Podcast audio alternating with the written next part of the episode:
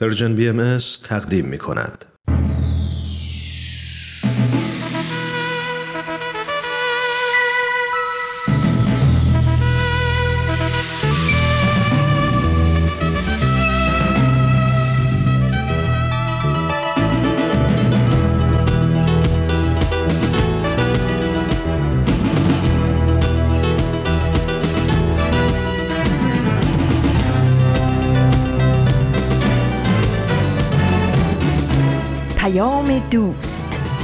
برنامه ای برای تفاهم و پیوند دلها.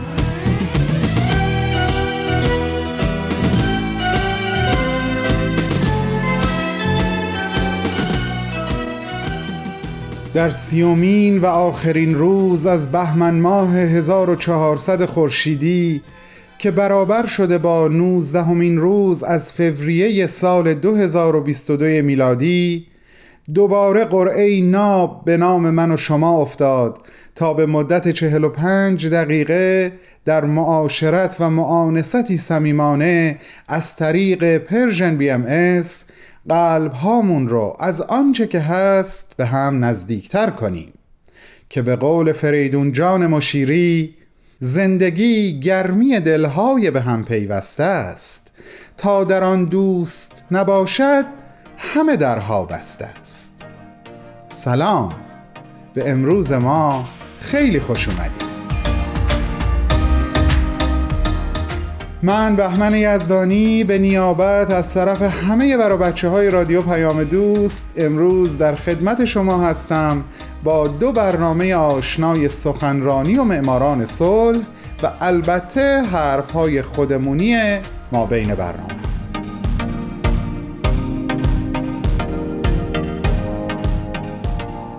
امروز صحبت هم در مورد ضرب المثل خاصی نیست دوستان. در واقع می‌خوام امروز از دو دیدگاه یا بهتره بگم دو جهان بینی که مخصوصا در ادبیات کلاسیک ما وجود داره باهاتون حرف بزنم. دو جهان بینی که هم به ظاهر هم به باطن بسیار با هم متفاوت هستند. شاید بشه اسم یکی رو دیدگاه خیامی گذاشت و اسم اون یکی رو دیدگاه مولانایی.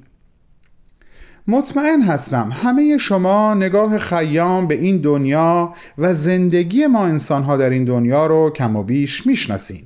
اینکه همه چیز فناپذیره و سرانجام رو به نابودی میره و دم رو باید غنیمت دونست و از لحظه بهرهمند شد و خوش بود و باقی ماجرا. این ربایی از خیام فکر می‌کنم برای همه ایرانی ها یا حتی شاید بشه گفت برای همه فارسی زبان ها ربایی آشناییه. در کارگه کوزگری بودم دوش دیدم دو هزار کوزه گویا و خموش.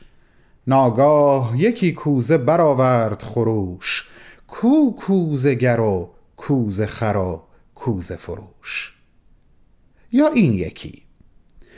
جامی است که عقل آفرین میزندش. صد بوسه به مهر بر جبین میزندش. این کوزگر دهر چنان جام لطیف می سازد و باز بر زمین میزندش. اما الان می‌خوام یک ربایی دیگه ازش بخونم و از خوندن این سومی یک هدف خاص دارم. گوش کنین لطفا. ای دل چو حقیقت جهان هست مجاز چندین چه بری خاری از این رنج دراز؟ تن را به قضا سپار و با درد بساز که این رفت قلم ز بهر تو ناید باز. و اما هدفی که گفتم بیت اول منو یاد این بیان از حضرت بهاءالله میندازه دوستان. دنیا نمایشی است بی حقیقت نیستی است که به صورت هستی آراسته شده. دل به او مبندید. و بیت دوم یاد این یکی بیان. عمرها چون برق میگذرد و فرقها بر بستر تراب مقر و منزل گیرد. دیگر چاره از دست رود و امور از شست. تا اینجا خیلی شبیه همه درسته؟ اما به نظر من زیر پوست این شباهت یک تفاوت بنیادی اساسی وجود داره که من راجع بهش حتما دلم می‌خواد امروز باهاتون حرف بزنم. اما الان رسیدیم به زمان پخش یک قسمت دیگه از برنامه سخنرانی. بریم به اتفاق. این برنامه رو گوش کنیم. من با ادامه صحبت هام به شما برمیگردم.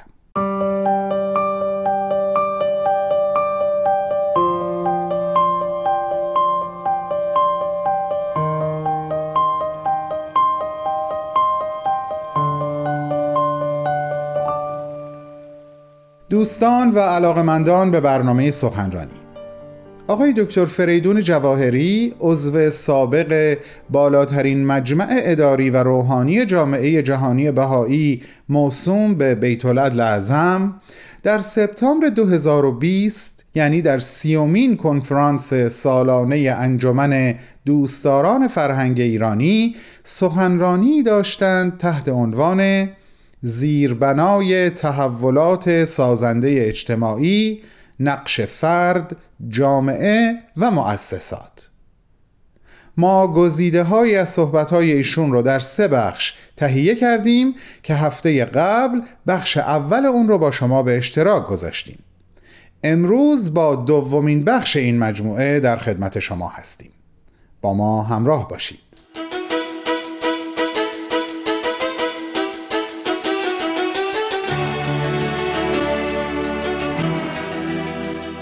در گذشته کتب مقدسه ادیان برای اکثریت مردم دنیا منبعی از علم و حکمت بوده. به توسعه قوه مدرکه انسان کمک فراوان کرده و چشم جدید و گوش بدی و قلب و فعاد تازه عطا کرده. اثرات مثبت ادیان بر غنا و وسعت ادبیات جهان که خود تحولات اجتماعی رو تحت تاثیر قرار دادن بر همگان البته واضحه ادیان الهام بخش موفقیت های شگفتانگیزی در زمینه های علمی، اجتماعی و هنری بودند. قدرت و نفوذ دین در بروز خسائل قهرمانی، خیشتنداری و از خودگذشتگی توده عظیمی از مردم مسئله غیرقابل انکاری است برای همه. تعالیم دینی در موارد مکرری به صورت قوانین مدنی در اومدند و سبب تنظیم روابط و بلندی مقام انسان شدند. علا رغم فراز و نشیب های گذشته بنابراین میشه گفت که ادیان انگیزه تحولات اجتماعی به طرف وحدت بودند. از قارنشینی به زندگی قبیله به دولت شهری بالاخره به وحدت ملی. حالا نوع انسان با ورود به آستانه بلوغ جمعی خودش محتاج تحولات اجتماعی بر اساس وحدت عالم انسانی است. پس ملاحظه بفرمایید که به طور کلی ادیان بزرگ در سراسر طول تاریخ از عوامل اصلی پیشرفت بشر بودند. حالا اگر در گذشته ادیان بزرگ جهان از جمله نیروهای محرکه تحولات اجتماعی بودند. پس چرا در عصر حاضر دین به عنوان عامل مؤثری در شکل دادن زندگی جمعی نوع انسان بیشتر و بیشتر کنار گذارده شده و میشه؟ شاید بشه سه دلیل عمده برای این مسئله ذکر کرد. اول تصورات و وعده های فریبنده مکتب مادیگرایی است که به نظر بنده جواب تمام مشکلات نوع بشر رو به غلط در ترویج مادیگرایی و مصرفگرایی می‌دونه و دینگوریزی رو ترویج می‌کنه. دوم مفهوم رایج دین هست که در مخیله بسیاری از مردم مجموعه ادیان سنتی موجوده. ولی حقیقت اینه که هر یک از این ادیان در قالب کتب مقدسه و سوابق تاریخی خودشون شکل گرفتند و فرق مختلف و حتی متضادی هم دارند که هیچ کدوم هم جوابگوی کامل نیازهای زندگی در قرن 21 نیستند. دلیل سوم اینه که فسق و فجور، فساد، ظلم و ستم و بیعدالتی های فراوان به اسم دین موجب دینگریزی عدهای از مردم جهان و دستندرکاران اجتماع شده. به حدی که تفحص درباره مفهوم جدید دین و آشنا شدن با اون رو هم چالش انگیزتر کرده. بر اساس مفهوم جدید دین علم و دین دو نظام مستقل دانش هستند که مکمل یکدیگرند در گذشته هم استعدادهای نهفته بشری از طریق این دو نظام به مرور پرورش یافت و این دو نظام دانایی به منزله منشأ و زیربنای مدنیت انسانی عمل کرد. حس آگاهی انسان که وجه تمایز او از دیگر مخلوقات هست متکی بر این دو نظام دانایی است. بر طبق مفهوم جدید دین باید با علم مطابقت داشته باشه وگرنه خرافات هست و علم باید بر اساس حقایق دینی مورد استفاده قرار بگیره وگرنه مادیگرایی صرف میشه. پس آزادی تفحص و آزادی پرورش استعدادهای نهفته فردی باید همواره حفظ و حراست بشه و انسانها در دانستن آزاد باشند این آزادی است که الزام اخلاقی نسبت به رعایت بسیاری از حقوق مندرج در اعلامیه حقوق بشر و میثاقهای وابسته به اون رو فراهم می‌کنه. مثل آموزش و پرورش همگانی آزادی دسترسی به اطلاعات و مشارکت در کلیه جوانب زندگی اجتماعی آزادی اندیشه و باور که شامل آزادی دین و آزادی ابراز نظر هم هست. حالا در فرصت باقی مانده اجازه بدید نکاتی درباره نقش فرد جامعه و مؤسسات در تحولات اجتماعی خدمتتون ارز کنم. فرد جامعه و مؤسسات در دیدگاه بهایی سه مشارکت کننده جدا ناپذیر پیشرفت تمدن هستند و هر کدوم نقش خاص و اساسی در تحولات اجتماعی دارند. مقتضیات ورود نوع انسان به آستانه بلوغ جمعی خودش ایجاب می‌کنه که مفهوم جدیدی از هر کدوم از این سه مشارکت کننده به وجود بیاد و ما اون رو درک بکنیم. و البته آین بهایی نظریات روشن و خاصی در این رابطه داره. در مورد فرد آین بهایی ماهیت نوع انسان رو ماهیتی دوگانه هم مادی و هم روحانی توصیف می‌کنه و ماهیت اصلی انسان رو ماهیتی روحانی می‌دونه اگرچه در بسیاری البته از جوانب مادی حیات ما با حیوانات وجه مشترک های خاصی داریم. آین بهایی معتقده که وقتی قوای حکم فرما بر زندگی فردی و جمعی انسان از تعادل خاصی بین قوای مادی و روحانی برخوردار باشه استعدادهای محیرالعقول انسانی در تمام زمینه ها به مرور زمان شکفته میشه و فرد می‌تونه قابلیت حفظ این تعادل در زندگی خودش رو کسب بکنه. ملاحظه کنید که چطور یه طفل در آغاز طفولیت شواهد خودمهوری شدیدی نشون میده و همه چیز رو برای خودش می‌خواد. با تربیت لازم میآموزه که آنچه رو که از اسباب بازی و دیگر تعلقات فردی داره به خواهران و برادران خودش هم بده. به مرور میآموزه که عضو فعال و همکار خانواده باشه و برای اعضای خانواده و خویشاوندان از خودگذاشتگی هم بکنه. همون طفل با تعلیم و تربیت بیشتر میآموزه که برای اجتماع و وطن خودش از منافع شخصی بگذره و فداکاری کنه. و با تعلیم متعالی تری همون فرد می‌تونه به نوع بشر فکر کنه و به نوع انسان محبت داشته باشه.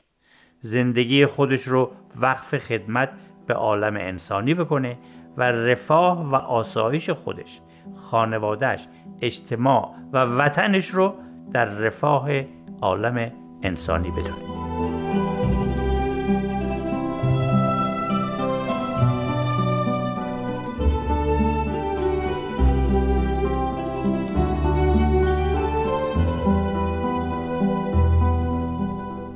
دوستان گرامی شما شنونده دومین قسمت از گزیده صحبت‌های آقای دکتر فریدون جواهری هستید در سیومین کنفرانس سالانه انجمن دوستداران فرهنگ ایرانی که در سپتامبر 2020 برگزار شد. عنوان سخنرانی آقای دکتر این بود: زیربنای تحولات سازنده اجتماعی، نقش فرد، جامعه و مؤسسات. بعد از چند لحظه کوتاه صحبت‌های ایشون رو پی می‌گیریم.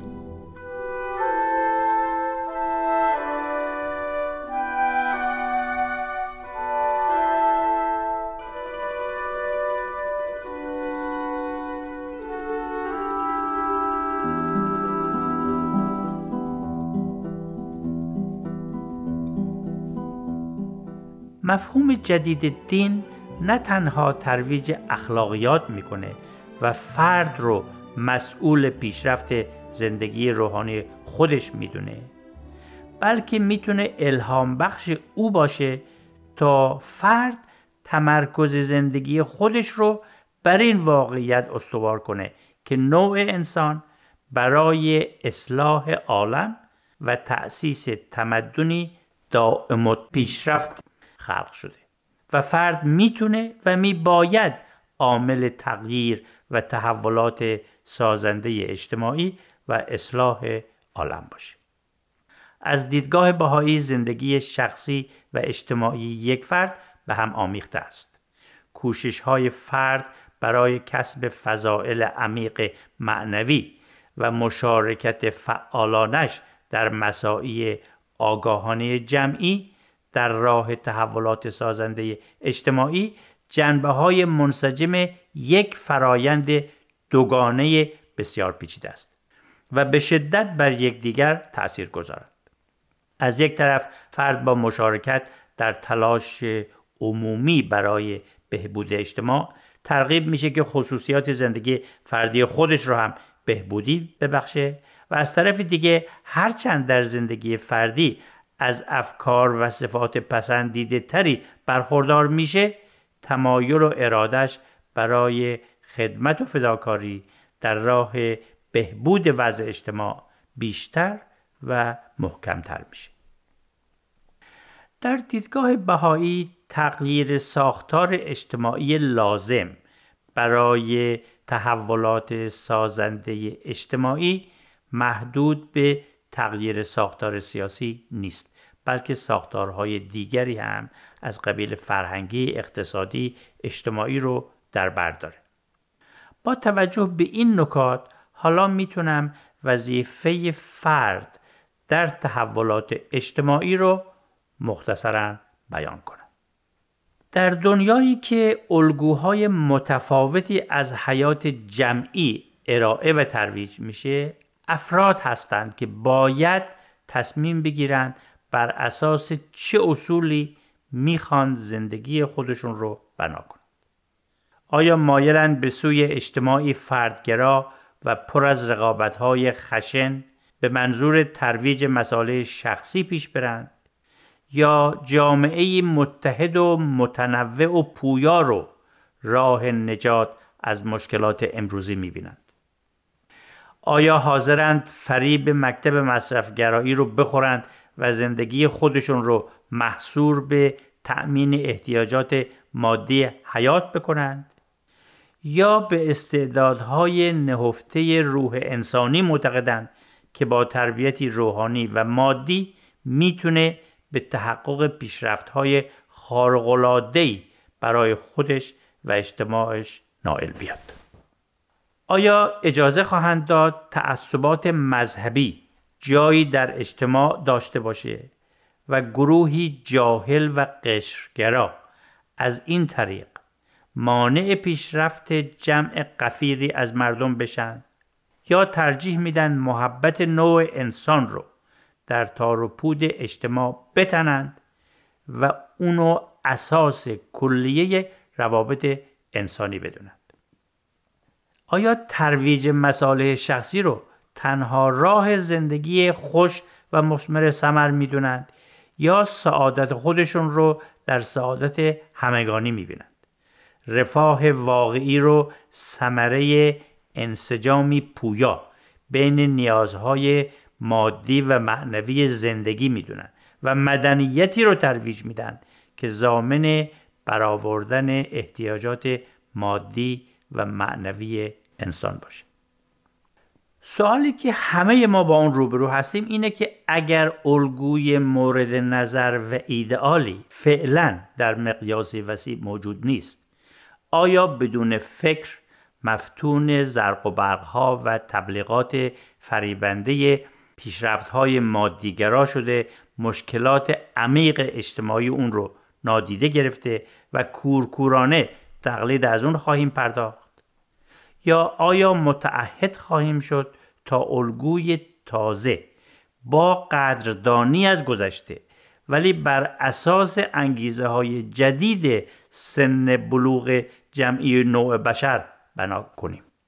با توجه به این حقیقت که بنای الگوی تازه حیات جمعی کار آسونی نیست آیا نمی‌تونیم در مرحله اول راجع به اصولی که اساس الگوی جدید مورد نظرمون خواهد بود به توافق برسیم و بعد با حفظ این توافق و با صبر و فداکاری و با روحیه یادگیری به نحوی ارگانیک به بنای اون اجتماع بپردازیم. در این مسیر با ناامیدی که به علت کندی پیشرفت و یا تضاد عقاید و اشاعه اختشاش از طرف گروه های زینف پیش خواهد آمد چگونه برخورد کنیم آغاز یک فرایند مشورتی درباره این اصول و این پرسش ها کمک بزرگی برای مقابله با این چالش خواهد بود.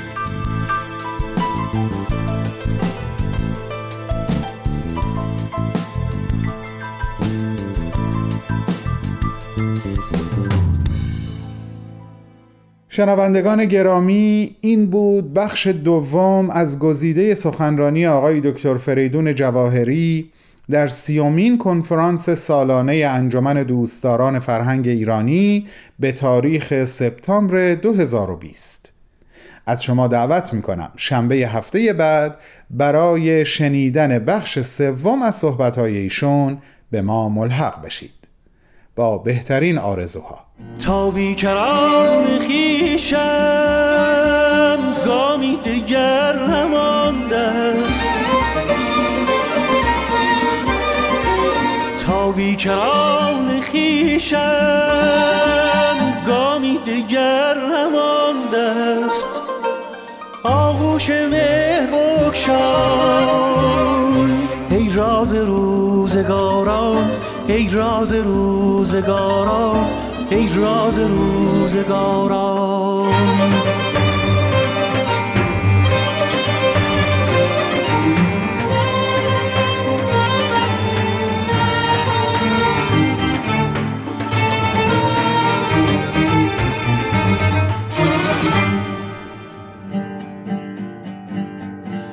خسته از شب رو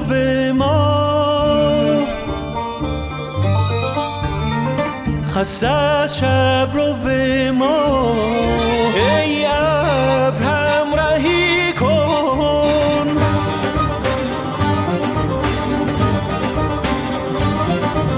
تا تر کند گلوی از جام چشم سارا از جام چشم ساران از جام چشم ساران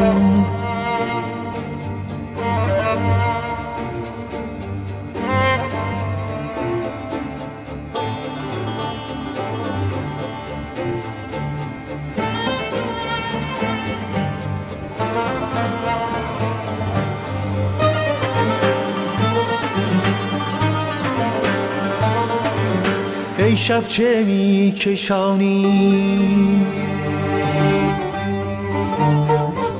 در خاک و خون شفق را. ای شب چه می کشانی در خاک و خون شفق را. فردا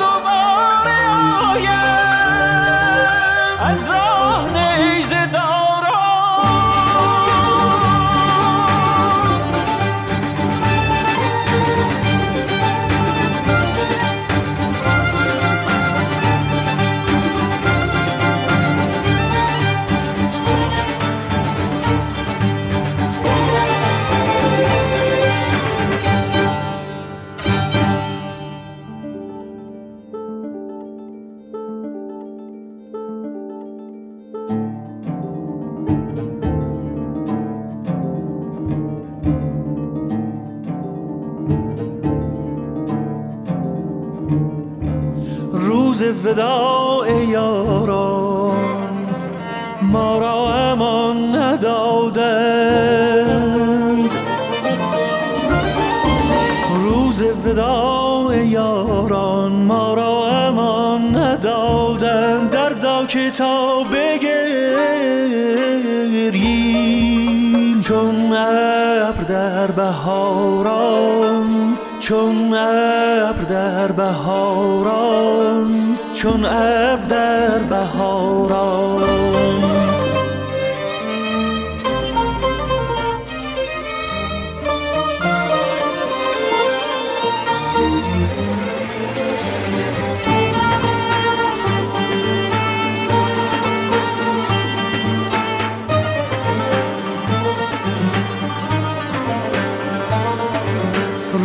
که با تو بودم تو بودم در زیر چتر باران گفتی خوش است بودم. گفتم کنار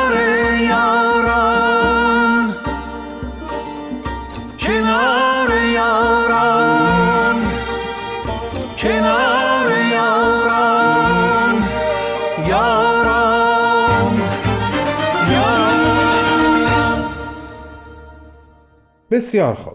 خیلی خوش برگشتین دوستان.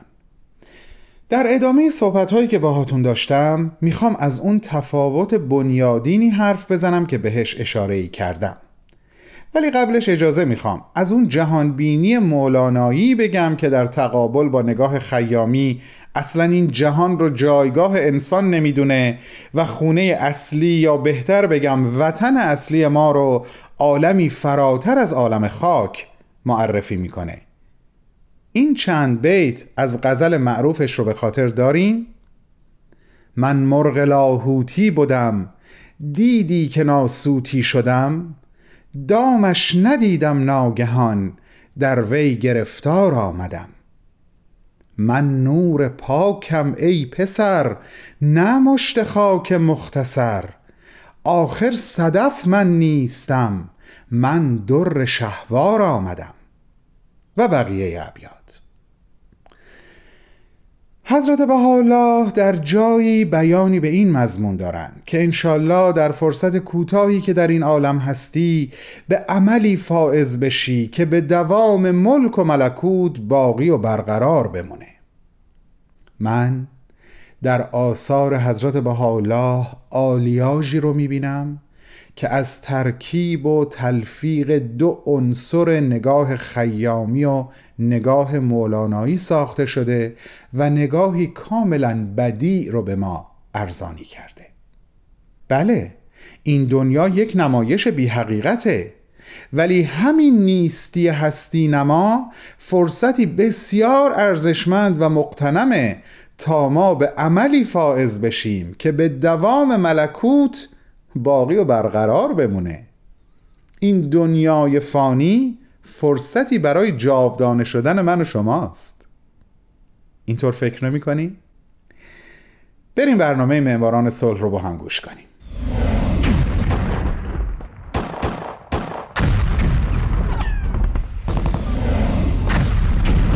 معماران صلح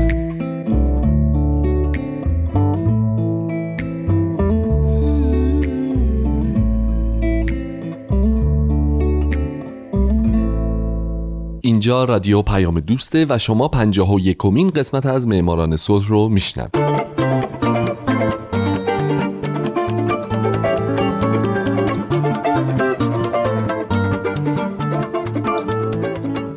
سلام به شما فارسی زبانان دوست داشتنی. من عبدی هستم مجری برنامه معماران صلح. من در این برنامه به زنان و مردان و شرکت ها و مؤسسات دولتی و غیر دولتی می‌پردازم که به خاطر کارایی که در طول حیاتشون کردند شایسته دریافت جایزه نوبل صلح تشخیص داده شدند. کسایی که یا همیشه صلح یک دغدغه براشون بوده و در این راه تلاش کردند یا اگرم اینجوری نبودن در یک بره از زمان کاری کردند که الان ما داریم تو دنیای امتری زندگی می‌کنیم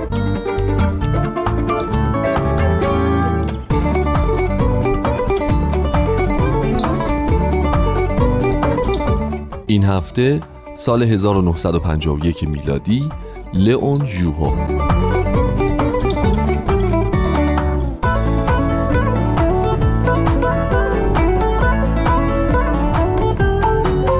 لئون ژوهو در اول جولای 1879 در پاریس به دنیا اومد و در 28 آوریل 1954 در 75 سالگی در همین شهر درگذشت. او نماینده سازمان ملل، عضو سندیکای بین المللی کارگری، نایب رئیس کنوانسیون بین المللی اتحادیه های تجارت آزاد و رئیس کمیته بین المللی شورای اروپا بوده و جایزه نوبل صلح رو در 72 سالگی به خاطر فعالیتهاش در زمینه حقوق بشر، حقوق کارگران و نظم جهانی به دست آورده. ژوهو در تمام عمر معتقد بوده بشر تنها پس از رسیدن به عدالت جهانیه که می‌تونه به صلح دست پیدا بکنه.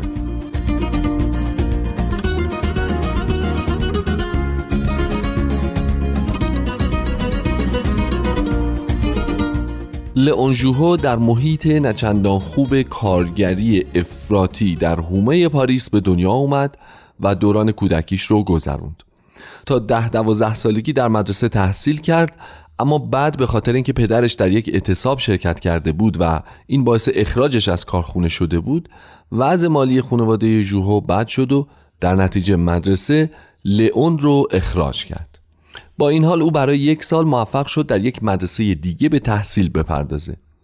در این زمانه بود که پدر لئون مجبور شد به کار در یک کارخونه کبریت سازی مشغول بشه تا بتونه مخارج زندگی رو تأمین بکنه. چند وقت بعد در 16 سالگی لئون هم به کارخونه کبریت سازی پیوست برای کار. اما یه مدت بعد به سربازی اونم در الجزایر اعزام شد. خیلی نگذشت که لئون رو از خدمت فرا خوندن. اونم به خاطر اینکه پدرش در نتیجه تماس با ماده فسفر صدمه دیده بود و بینایش رو از دست داده بود. بنابراین لئون مجبور شد در همون کارخونه که پدرش مشغول به کار بود کار بکنه. بعد از چند وقت در سال 1900 لئون در اولین اعتصاب که بر علیه استفاده از فسفر برپا شده بود شرکت کرد و در نتیجه از کارخونه اخراج شد.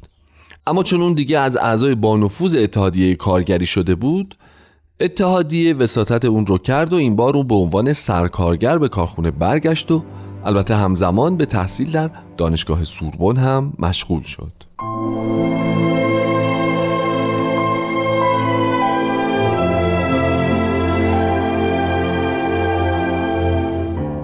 هوش، سخت کوشی و استعداد لئون در سخنرانی باعث شد او به سرعت سلسله مراتب رو در اتحادیه کارگری طی بکنه. اول در سال 1906 یوهو شد نماینده محلی در تشکیلات ملی کارگری. در سال 1909 به عنوان خزاندار تشکیلات انتخاب شد و چند ماه بعد جوهو میشه دبیر کل تشکیلات ملی کارگری و تا سال 1947 در این سمت باقی میمونه. جایی که به لئونژوهو می‌گفتن ژنرال در طی چهار دهه ژوهو برنامه های عملیاتی تشکیلات کارگری رو بسیار عالی و بر پایه یک روند ثابت رهبری کرد. در طی این چهار دهه او یکی از کسانی بود که باعث شد کارگران روزی 8 ساعت کار کنند تعطیلات آخر هفته حقوق دریافت کنند بتونن اتحادیه تشکیل بدن و به بحث و گفتگو بشینن.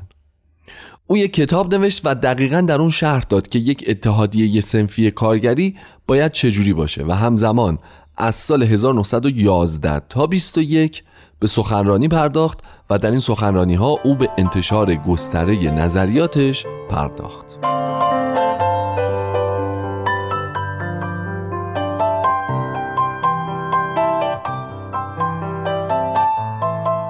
قبل از اینکه جنگ جهانی اول شروع بشه لئون فهمیده بود اوضاع اوضاع خوبی نیست و از اونجایی که به زبانهای انگلیسی، آلمانی، سوئیسی و بلژیکی مسلط بود فعالیت های گسترده رو شروع کرد تا بتونه از طریق اتحادیه های کارگری کشورهای مختلف کاری کنه تا اونا در مسیر صلح با همدیگه متحد بشن.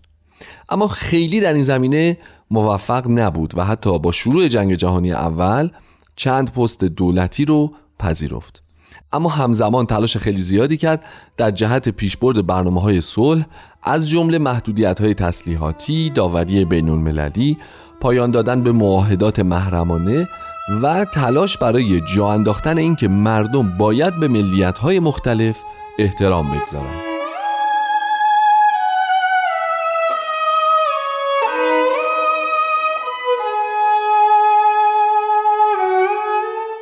دوران جنگ و بعد از اون برای لئون ژوهو برنده جایزه نوبل صلح در سال 1951 دوران پرمشغله ای بود. چرا که از یک طرف به فعالیت در اتحادیه کارگری می پرداخت از جمله او در سال 1916 در جریان کنفرانسی که در لیدز برگزار شد پیشنهاد سازمانی بین المللی داد که بعدا تبدیل شد به سازمان بین المللی کارگری یا ILO علاوه بر این او در کنفرانس های صلح مختلف هم شرکت می کرد از جمله کنفرانس صلح پاریس در سال 1919 که او موفق شد اساسنامه سازمان ILO رو در ماده 13 معاهده ورسای جا بده. همین باعث شد در همون سال او بشه یکی از اعضای هیئت حاکمه ILO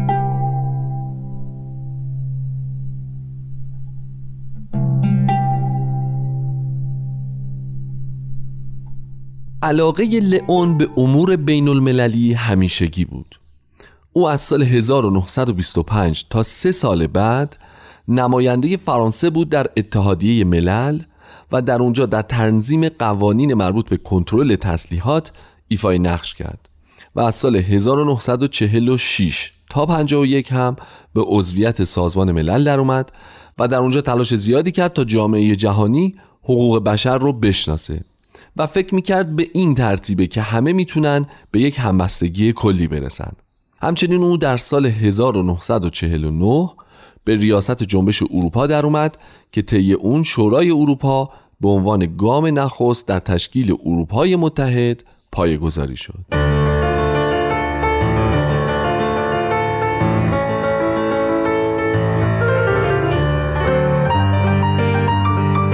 اما چند سال قبل از اینا و قبل از جنگ جهانی دوم ژوهو که در اون زمان در تشکیلات کارگری چه در تشکیلات داخلی فرانسه و چه در تشکیلات کارگری بین حسابی مشغول بود تونست با استفاده از این دو وزنه نیرومند اعتراضات گسترده بسیاری رو سازماندهی بکنه بر علیه جنگ چرا که بوی خطر رو احساس کرده بود. اما وقتی جنگ شروع شد ژوهو به دفاع از کشورش برخواست چرا که معتقد بود پیروزی حزب آلمان نازی منجر به نابودی دموکراسی در اروپا میشه. ژوهو در دوران جنگ اسیر شد و فرستاده شد به اردوگاه اسرای جنگی بوخنوالد که معروف بود به اردوگاه مرگ.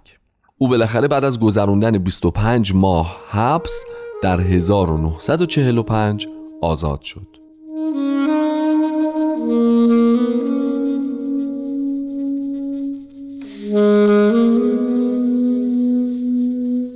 بعد از این لئون به رهبری تشکیلات ملی کارگری که بعد از جنگ بازسازی شده بود پرداخت. اما این بار در پست دبیر کلی با بنویت فراخت که کمونیست بود سهیم شد. او که با کمونیست ها حسابی مخالف بود از تشکیلات ملی کارگری جدا شد و نهادی جدید رو به وجود آورد با نام نیروی کارگری سوسیال دموکرات و شد رئیس اون. نهاد جدید مخالف داخل شدن سیاست در امور کارگری بود. برای اتحاد میان کارگران جهان تلاش می کرد و معتقد بود این باعث بالا رفتن جایگاه کارگران در جهان میشه و همین ها باعث شد خیلی طول نکشه که این سازمان بشه یک سازمان قدرتمند.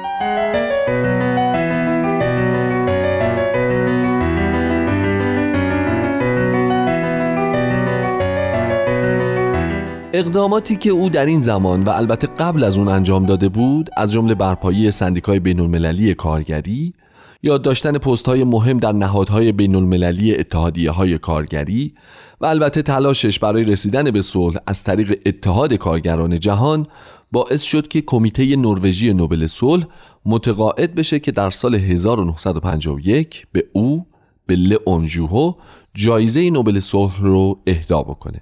بالاخره هم لئون در سال 1954 سه سال بعد از دریافت این جایزه درگذشت و در گورستان پرلاشز در پاریس به خاک سپرده شد.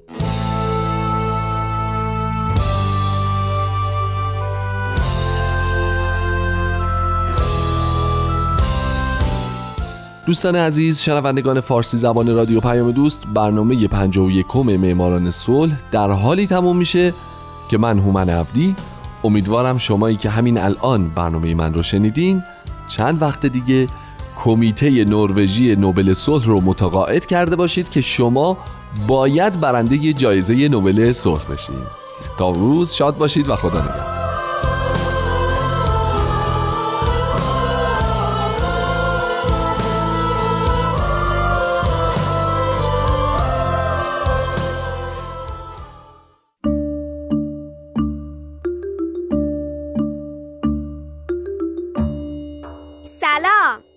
سپیدرم ازتون دعوت می‌کنم که پنجشنبه ها به صدای من و مامان و یه دوست خیلی عجیب و جالبم گوش کنید. کلی اتفاق و ماجرا برامون پیش میاد که دوست داریم با شماها به اشتراک بذاریم. می‌تونید صدای ما را پنجشنبه ها از پرژیم بی ام بشنوید. خدا حافظ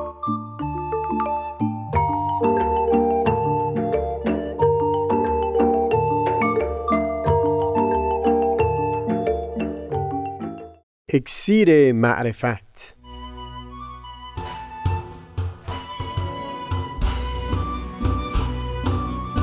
مروری بر مزامین کتاب ایگان دوشنبه ها از رادیو پیام دوست. از تا همامه ازلی در شور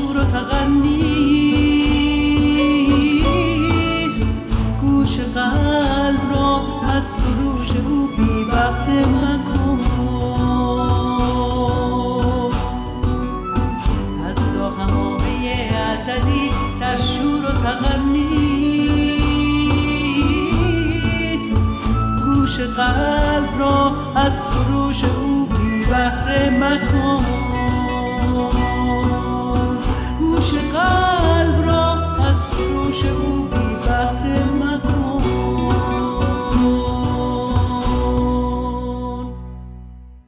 عزیزانم امیدوارم دقایقی که در این معانست شنیداری گذشت از خاطرات خوب امروزمون محسوب بشه و در حافظه عاطفی هممون بمونه.